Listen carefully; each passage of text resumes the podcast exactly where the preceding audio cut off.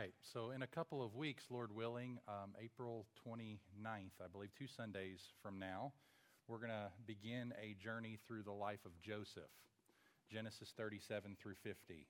Um, and, but before we get to that, um, I want to preach a couple of sermons on some other people that experienced significant trouble in their lives, namely the prophet Elijah and the prophet Jeremiah. The sermon series on Joseph I'm entitling The Maker in the Mess. That God is at work in the midst of our messes, trials, troubles, difficulties for his glory and our good. Job chapter 5, verse 7, Job reminds us that man is born into trouble as the sparks fly upward. Job 14:1 says, Man who is born of woman is few of days and full of trouble. I wonder if you would say that that's characteristic of your life. If you experienced any trouble, if you experienced any trials, any difficulties, any challenges, any setbacks, any hard days. The Bible doesn't shy away from those sorts of things, and I'm immensely grateful it doesn't. The Bible doesn't paint a rosy picture of life, it doesn't paint nearly the Christian life that many so called Christians would claim is the Christian life one of ease and no difficulty and abundant prosperity and blessing. Rather, the Bible is realistic in its portrait of life in a fallen world, even for us as the redeemed children of God. Acts chapter 14, verse 22, you remember Paul saying to the church and the Christians often that through many tribulations, we must enter the kingdom of God. That this life will be marked by tribulation, difficulty, trial. And Paul says in that same verse that he went about strengthening and encouraging the souls of the disciples to continue on because he knew that there are many challenges that meet us along the way. We even have the words of our Savior Jesus in John 16, verse 33, where he reminds us that in this world you will have tribulation, but take heart. I've overcome the world. So, our Savior, the Apostle Paul, the prophets, the Bible itself is full of trouble and full of God meeting us in the midst of our trouble. So, this morning, we are going to look at one of God's children, the prophet Elijah, in 1 Kings 19, and his trouble, and what we can learn ourselves for how to face our day of trouble from how God comforts him and works in his life in the midst of his. The title of my sermon this morning is When You Ask God to Take Your Life.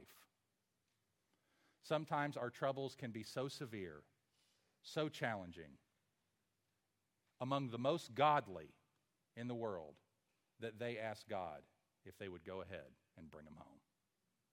And that's what we see in Elijah's life. We see him make that very request in 1 Kings chapter 19, where you are, and in verse 4.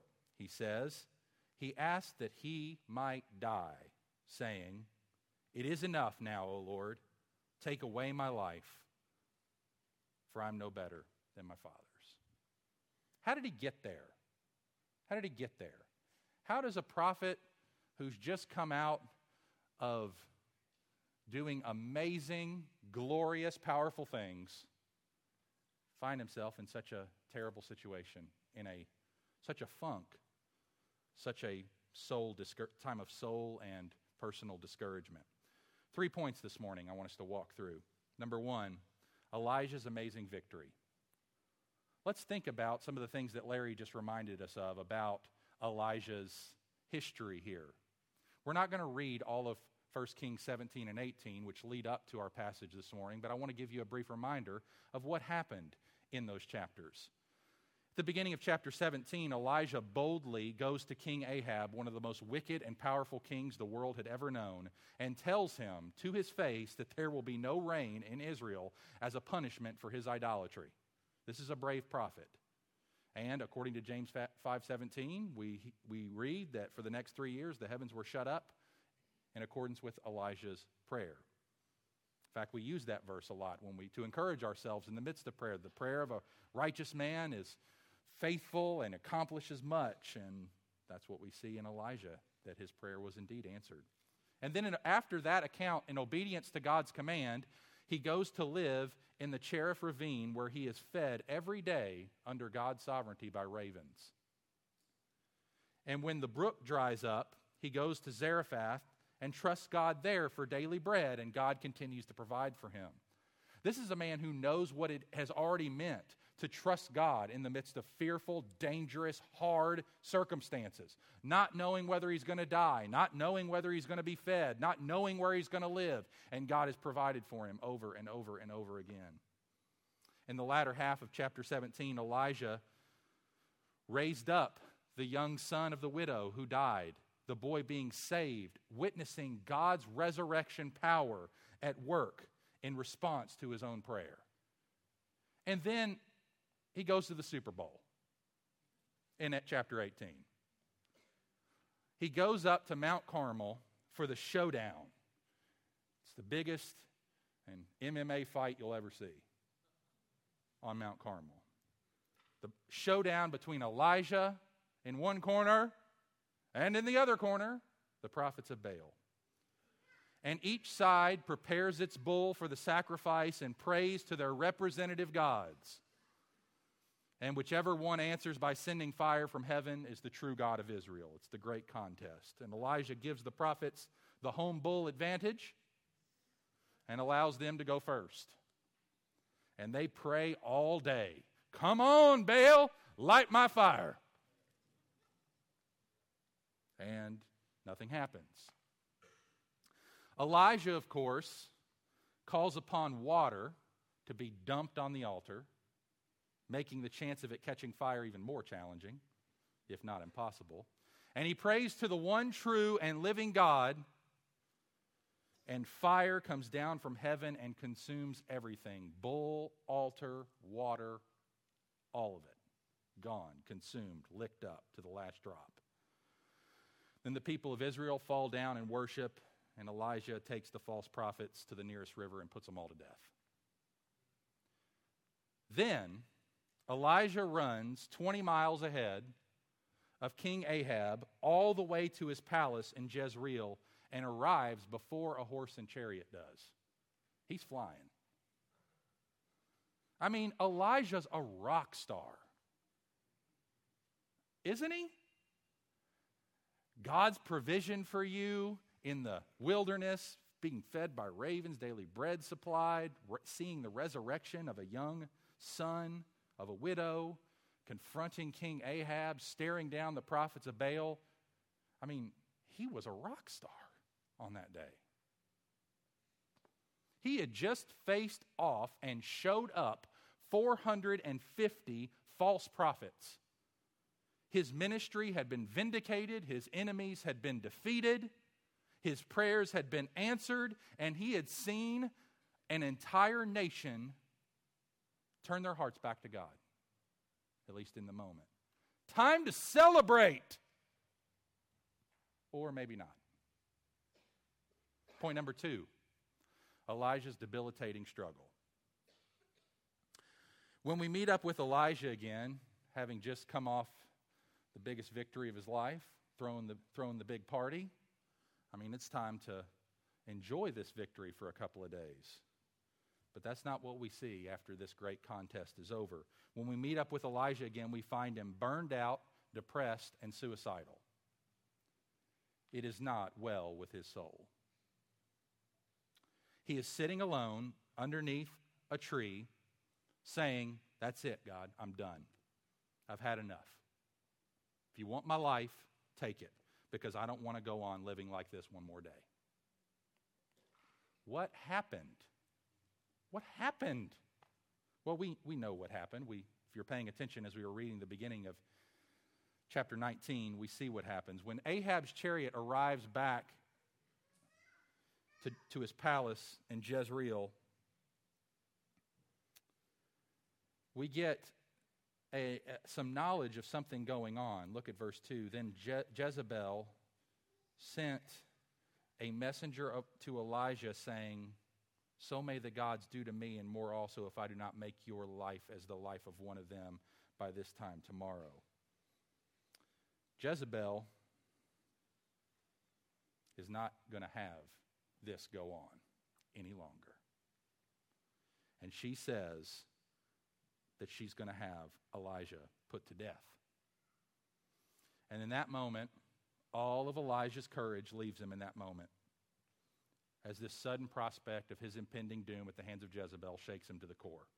So he runs 90 miles back to Beersheba and then went into the desert, which was another day trip, and fell down under a lonely tree, exhausted, and prayed that instead of Jezebel killing him, God would. Did you know that the request to be killed by God is not an uncommon request for God's most holy servants? It's not an uncommon request in the, in the Old Testament. Moses, Numbers 11 15, said, If you will treat me like this, kill me at once. If I find favor in your sight, then may I not see my wretchedness. Now, before we get into some of the causes of Elijah's struggle and why he entered into this deep depression, I want you to notice something. And perhaps, perhaps you can't identify with this. Perhaps God has given you a resilient, largely cheerful disposition, and praise God for that. If God has made you resilient and strong in the face of adversity to where you go through life facing your challenges and are basically able to fight them down and overcome them by praise God for that.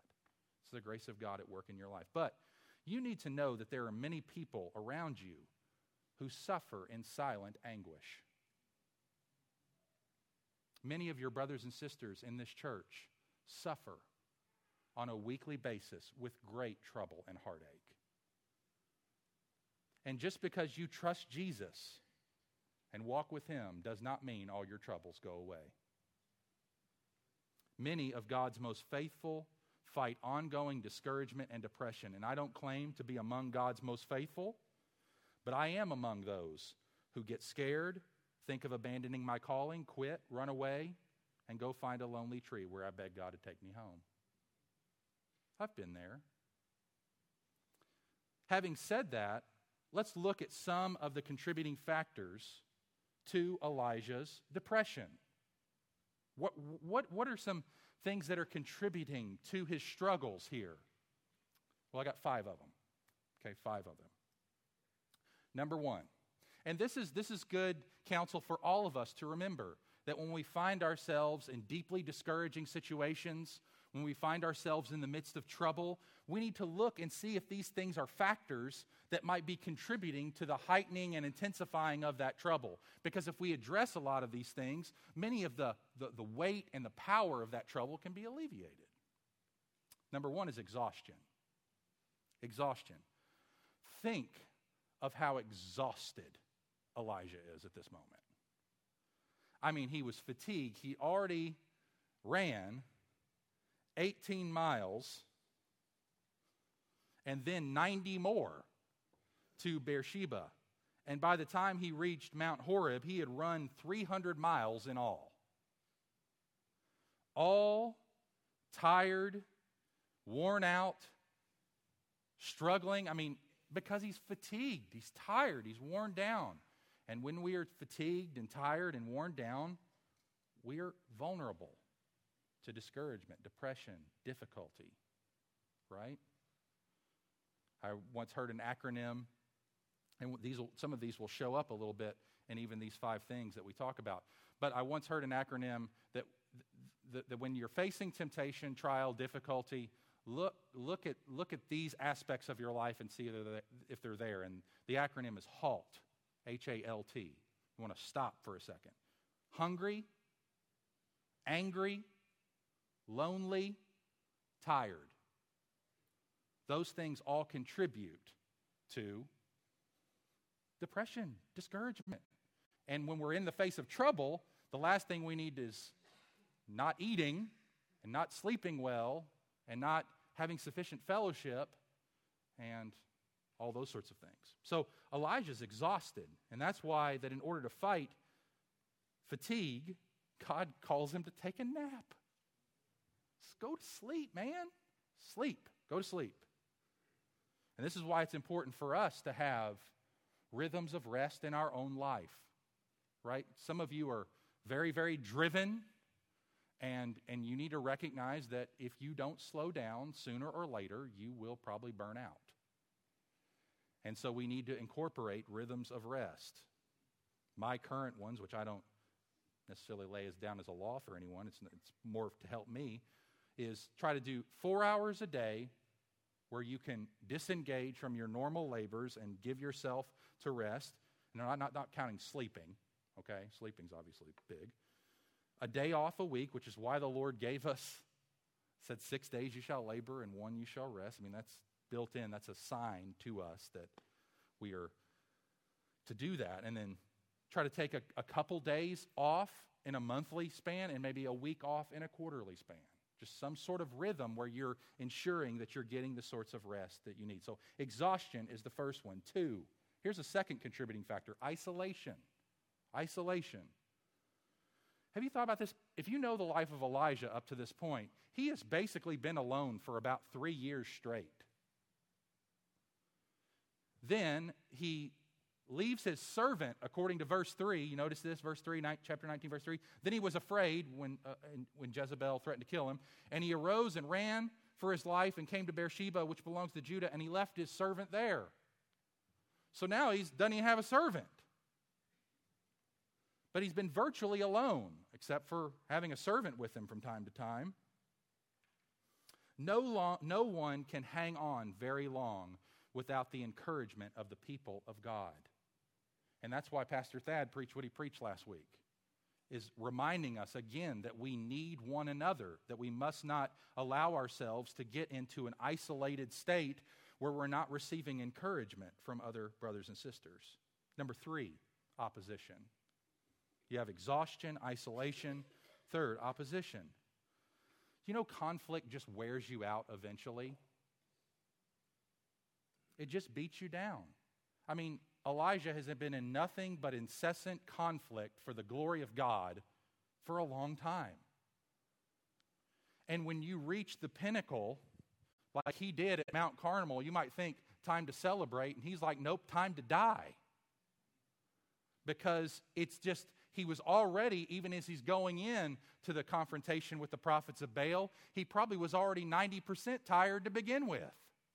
He wasn't walking in there as the All American football player who never had an industry, in, in, uh, injury before. He's walking into the game as the 14 year veteran who's pretty broken down and wondering if he's going to make it out of the game alive. So conflict just wears you out eventually. Elijah had stood all alone against the prophets of Baal, he overcame them. And then immediately he meets Jezebel, which is, I think, a little bit of a smaller conflict than the prophets of Baal, wouldn't you say? 450 versus the wife of a king. But after you engage in so many battles, it doesn't take much to just send you over the edge. Many of God's most faithful do quit because, because of not, or I should say, many of God's most faithful don't quit and just say, I'm done because of some catastrophic moral failure. It's just death by a thousand bee stings and paper cuts. Exhaustion, isolation, opposition. Number three, emotion. Sometimes, I don't know if you've experienced this, but experiencing the highest of highs is often followed by experiencing the lowest of lows. You ever been there? Ever had a really, really great day followed by a really, really crummy day? Had those had that happen. Surely we've lived long enough right that that happens to us from time to time. So emotion is a factor. Just coming off this great high and right down into the valley of discouragement. This is why counselors will tell pastors and other leaders never to resign on a monday right don't resign on a Monday. Don't do that. Because you've just normally, because statistically, do you know that's the day that most pastors resign? It's true because you come off a high, you go right into a low. So we've got exhaustion, isolation, opposition, emotion, five, expectations. Expectations. We sometimes can think that when we are used or we see God at work in our lives in some sort of mighty way, that this is a sign that things will get easier. And we set ourselves up with expectations of the Christian life and what it means to follow Jesus that's entirely biblically unrealistic. We think we deserve a break. I mean, surely this was something of what David was encountering with his fall with Bathsheba. I mean, military leader, king, it's high pressure. You know, I got to find a way to get some stress out. Hey, that girl down there, she'd be nice. So, expectations, again, contribute to discouragement, which can contribute to all sorts of sin. The news from Jezebel was like just cold water in Elisha's face, not in a good way, but in a really alarming way. He thought, okay, I've just seen the prophets of Baal defeated, they're killed. Israel's turned to God in repentance. Okay, good days are ahead. And then he gets a word from Jezebel not done yet. Not yet. So he probably had built within his head some expectations that he was going to get a little bit of a Sabbath. He's going to have a little sabbatical, get a enjoy a little vacation. Not the case. So exhaustion, isolation, opposition, emotion, and expectations can all play into Elijah's debilitating struggle, and I think they were all factors in contributing to his discouragement. So when you find yourself in trouble, look at these areas. Are you exhausted? Are you isolated? Are you opposed? Are you dealing with crazy haywire emotions? And are your expectations biblically calibrated? Assessing those areas, I think, will help us in the midst of our troubles. So, those are the first two points, and we'll spend the rest of the time on the last one. All right? It's all good news from here on out, for the most part. Okay? For the most part. All right, so we get, we've looked at Elijah's amazing victory and then Elijah's debilitating struggle. Now let's spend the rest of our time, number three, looking at Elijah's gracious God. Elijah's gracious God. First of all, I want you to appreciate the reality that, that God did not abandon Elijah, and he won't abandon you.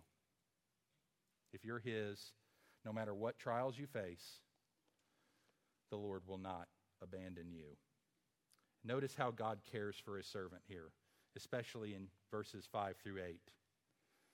And he lay down and slept under a broom tree, and behold, an angel touched him and said to him, Arise and eat. And he looked, and behold, there was at his head a cake baked on hot stones and a jar of water. And he ate and drank and lay down again. And the angel of the Lord came again a second time and touched him and said, Arise and eat, for the journey is too great for you. And he arose and ate and drank and went in the strength of that food forty days and forty nights to Horeb, the mount of God. Notice what God did for him. He gave him rest. Psalm 127, verse 2 God gives to his beloved sleep. That's a great, sweet gift from God to us.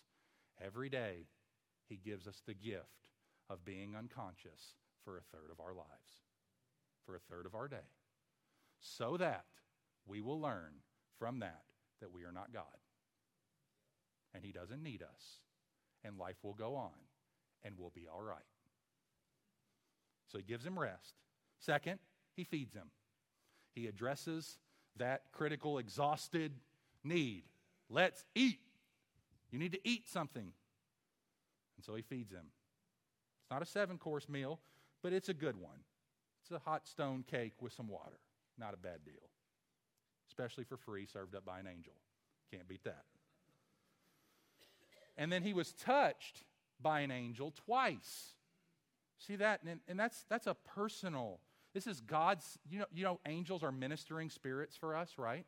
You know that the angels are given for that. I'm not talking about fallen angels, I'm talking about God's elect angels that he has chosen for to serve us as his people. I think in heaven we will be amazed at the angelic ministry we know nothing about. Right? We're going to find out so much stuff that God used, how, how God sent angels to care for us in various ways, to minister to us. This is what Hebrews talks about, that angels are ministering spirits to serve us. And this is what Elijah is experiencing here in a very physical, tangible way that we don't often experience or never experience at this point in redemptive history. But nevertheless, here, an angel is sent to literally touch Elijah and speak kind words to him that are instructive. He tells him to arise and eat, and then he, he eats, and then he touches him a second time in verse 7, and he says, Arise and eat again. And he's nursing him back to health. He's ministering to him, he's caring for him. And then God speaks personally to him, not just the angel speaking to him, but God speaking personally to him in verse 9. There he came to a cave and lodged in it. Behold, the word of the Lord came to him. And he said to him, the Lord now, What are you doing here, Elijah? So, notice, I want you to notice something that God is ministering to his discouraged servant who is, feels abandoned, but he is not abandoned. God is giving him rest. He's feeding him. He's touching him. He's speaking to him personally, and doing so all without a word of condemnation. The tenderness of our God and the tenderness of this gesture makes clear that God loves us. Brothers and sisters, please know this God loves you as much as when you're under the broom tree as when you're on the mountaintop.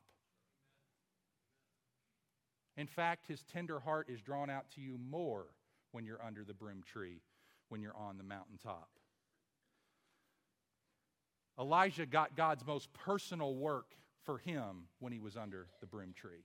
Now, God, Elijah saw God work externally, powerfully, gloriously at Mount Carmel, but that wasn't as personal as what he's experiencing right here.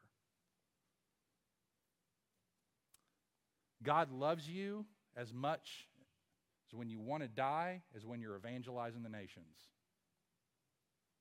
God's love for us is not circumstantial, it's perpetual.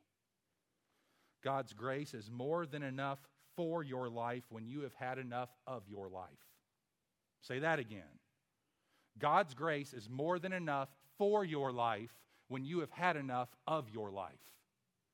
This is why Jerry Bridges in one of the best books I've ever read, The Discipline of Grace. This key phrase, this sentence that has stuck in my mind for 20 years. He said, I think it's on the screen. Our worst days are never so bad that you are beyond the reach of God's grace, and your best days are never so good that you're beyond the need of God's grace. So, good day, it's never too good that you're beyond needing God's grace. Bad day, it's never too bad that you're beyond the reach of God's grace. Now, for your encouragement, things do not get better immediately for Elijah. You would think that'd be the way to end the story, right? I mean, great victory, struggle, redemption. Makes for a great movie, but not in real life. So Elijah goes 40 days to Mount Horeb according to God's command, and when he arrives there, he's as discouraged as ever. Now, what do we make of that? I mean, he got a visit from God. He's gotten ministered to personally by an angel, fed, given rest, equipped, strengthened, ministered to. Why are you so discouraged? Come on, Elijah. Come on. Get it together. Have you learned that sometimes discouragement, trouble, and depression are pretty hard to shake? They can be hard to shake, they can take months which is why, as a body of Christ, we need to be patient with one another as we care for one another. Weep with those who weep, but that weeping can take a while. Sorrow may last for a night, but joy comes in the morning, but those sorrows can be pretty long in their night. That night can be pretty long. To rise up again, we need more than take two Bible verses and pray in the morning. Sometimes even the strongest Christians may need months to return to joy. And that's okay. That's okay. That's why we have each other. That's why we have the means of grace in the church. So, Elijah gets to the cave, chapter 19, verse 10, and what happens? Look at verse 10. He said, I have been very jealous for the Lord of hosts, for the people of Israel have forsaken your covenant, thrown down your altars, and killed your prophets with the sword, and I, even I only, am left, and they seek to take my life away. And then he says it again in verse 14 I'm very jealous for the. And he repeats it. You know what's going on here? Elijah's throwing a pity party. That's what's happening. He's not just restating the facts to God. God knows the facts. He's telling God so that because he's feeling sorry for himself. He's like, I've been so jealous for you. I've labored for you. I've worked for you. The people, all those people out there, none of them stick with me. They've all forsaken your covenant. They've thrown down your altars. They've killed your prophets. And I, even I only, am left. Just me. Just me. And they now they're seeking to kill me. I mean, this is this is a this is a pity party. He's full of self-righteousness, self-importance, and self-pity. Notice what he's telling himself. I don't deserve this, God. I don't deserve this. I can't take it anymore. Nobody loves me. No one can solve my problems. I'm the only one. Nobody cares. And it's obvious by the repetition of verse 10 in verse 14 that Elijah's been telling himself this the entire trip. He's probably been rehearsing this in his mind over and over again as he's walking and he's taking this trip to the cave. I've been very jealous for the name of the Lord of hosts. They've all forsaken, and now they're seeking to take my life. What more does God want?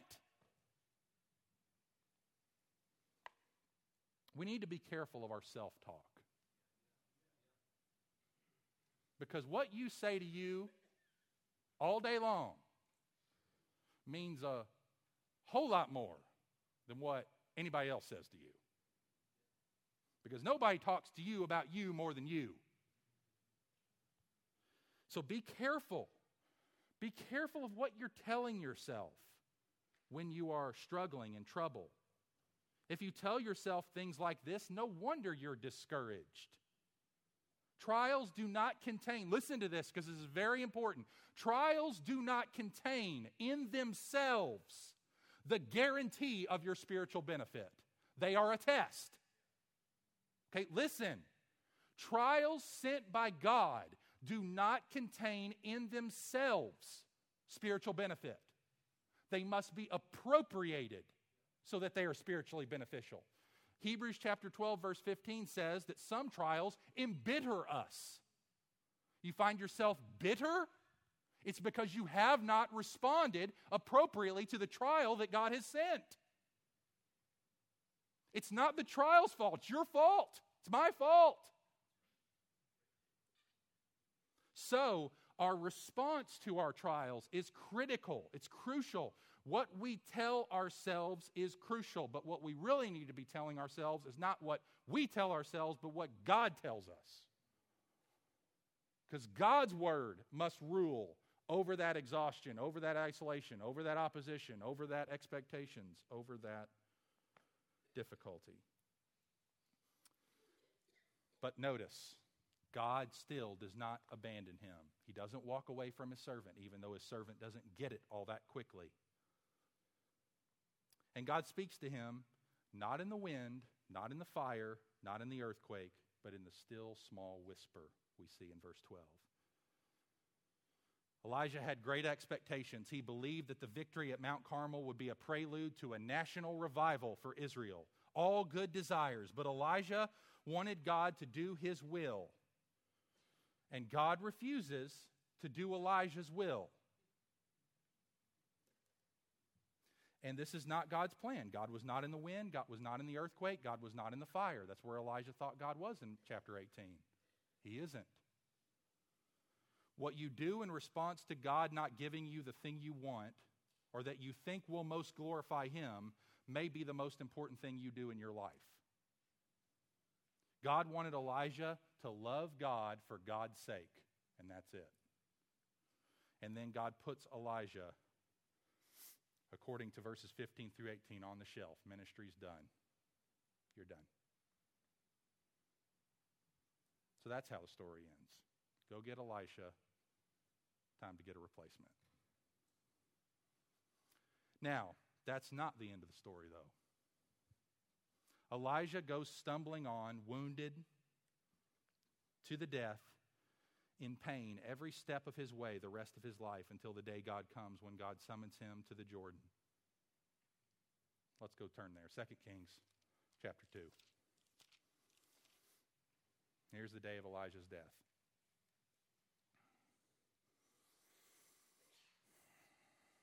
2 Kings chapter 2, verses 9 through 11. When they had crossed, Elijah said to Elisha, his replacement, Ask, what shall I do for you before I am taken from you? And Elisha said, Please, let there be a double portion of your spirit on me. And he said, You have asked a hard thing, yet if you see me as I am being taken from you, it shall be so for you. And if you do not see me, it shall not be so. And as they still went on and talked, behold, chariots of fire and horses of fire separated the two of him. And Elijah went up by a whirlwind into heaven. And Elisha saw it, and he cried, My father, my father, the chariots of Israel and its horsemen. And he saw him no more. Elijah, the man who was so dead of all his hopes and bereft of all his treasure that he didn't want to see the glory of God in the whirlwind, was ushered into glory by a whirlwind and horses and chariots of fire. God didn't want to give the whirlwind and fire only through Elijah, as though that were going to be his only ministry. He wanted to give the whirlwind and fire to Elijah. He didn't want to display his power and glory only through Elijah, but to Elijah. Elijah had wanted to see God in earthquake and whirlwind and fire, and when it came to bring his servant home, God did it in absolute glory, only it was exceedingly personal. Do not ever think that the Lord forgets his servants or what they do for him, the price they pay, and that his heart is not tender toward them. How many times has this happened in the history of the, the human race? Can you think of anybody else getting taken up to heaven in a whirlwind, chariots of fire? No. And this isn't even the last time we see Elijah in the Bible, is it? Let's look at Luke chapter 9. Luke chapter 9. Where do we see Elijah the last time he's in the Bible? Luke chapter 9, verse 28. Now, about eight days after these sayings, he took with him Peter and John and James and went up on the mountain to pray. This is Jesus with his three closest disciples.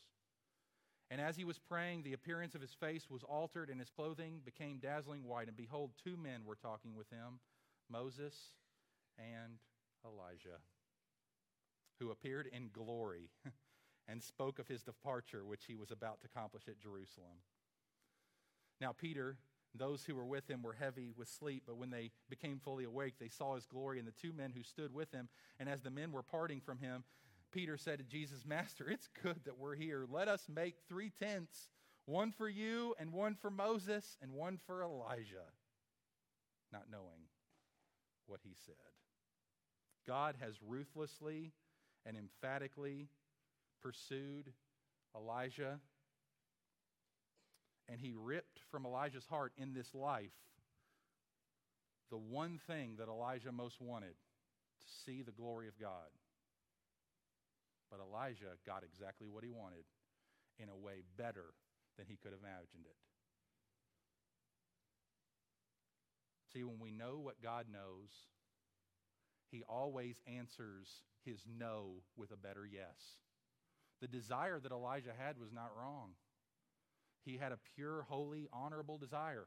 See God glorified, see God exalted. But God was more concerned with bringing Elijah alongside that exaltation so that he could see it for himself in ways he never could have imagined back then. It's as if God says, I'm enough for you, Elijah. I'm the only treasure worth having, and I'm the only treasure that can't be taken away from you. When you have had enough, I will be enough. Believe it. I will be enough. All Elijah wanted was to see God's glory on the mountain, and oh, did he ever see it! Oh, did he ever see it? He saw it in the face of his Savior, the glory of God in the face of Jesus Christ. There are th- two things, and I'm going to say this in closing. There are two things to learn in our disappointments. We can think, if I'm faithful to God, trusting His grace, empowered by His Spirit, I will not have crushing darkness as part of my experience. And then it comes. What's happening to me, O oh God? We say. But if we study our discouragements, we'll see what we love and what we really believe and where we really rest and what our real treasure is. And that's a gift. It won't always be pretty to see that. We can love what we want God to do more than we love God. And that was Elijah's problem. God's not going to have it that way. God is more concerned with giving us Himself than He is concerned with giving us everything we want, even the good things we desire for His glory. Even the prayers that are saturated in Jesus' name that He says no to. And that's a good thing because there's nothing in this world that cannot be taken away from us. But no one can take God away from us. And God is the one who ensures that that will happen. Let's pray. Father, thank you for the opportunity to meditate this morning and think together in your word on the life of your servant Elijah and the ways in which you dealt with him. In many ways, we see ourself in his biography. We see our legitimate desires to see you glorified in our families, with our children, with our spouses, in our church, in our workplaces, in our, in our lives. We want to see you honored. But then we also see ourselves succumbing to trouble and difficulty and discour- discouragement and challenges. And yet you teach us here that in those moments we are not forsaken, we are not abandoned. That if we knew everything that you knew, we would ask for exactly what you give. And Elijah would say to us, if he could speak again this morning, he would say, Amen to everything you did. And so we will say one day as well. We will say, Amen, God. Amen. Thank you for doing it as you did it. In the meantime, help us to trust your heart when we can't trace your hand. When we have no idea what's going on around us, help us to flee to you. Help us to run to you. You're a very present help in time of trouble. And we rise and sing to you in full confidence of that. In Jesus' name, amen. Let's stand together.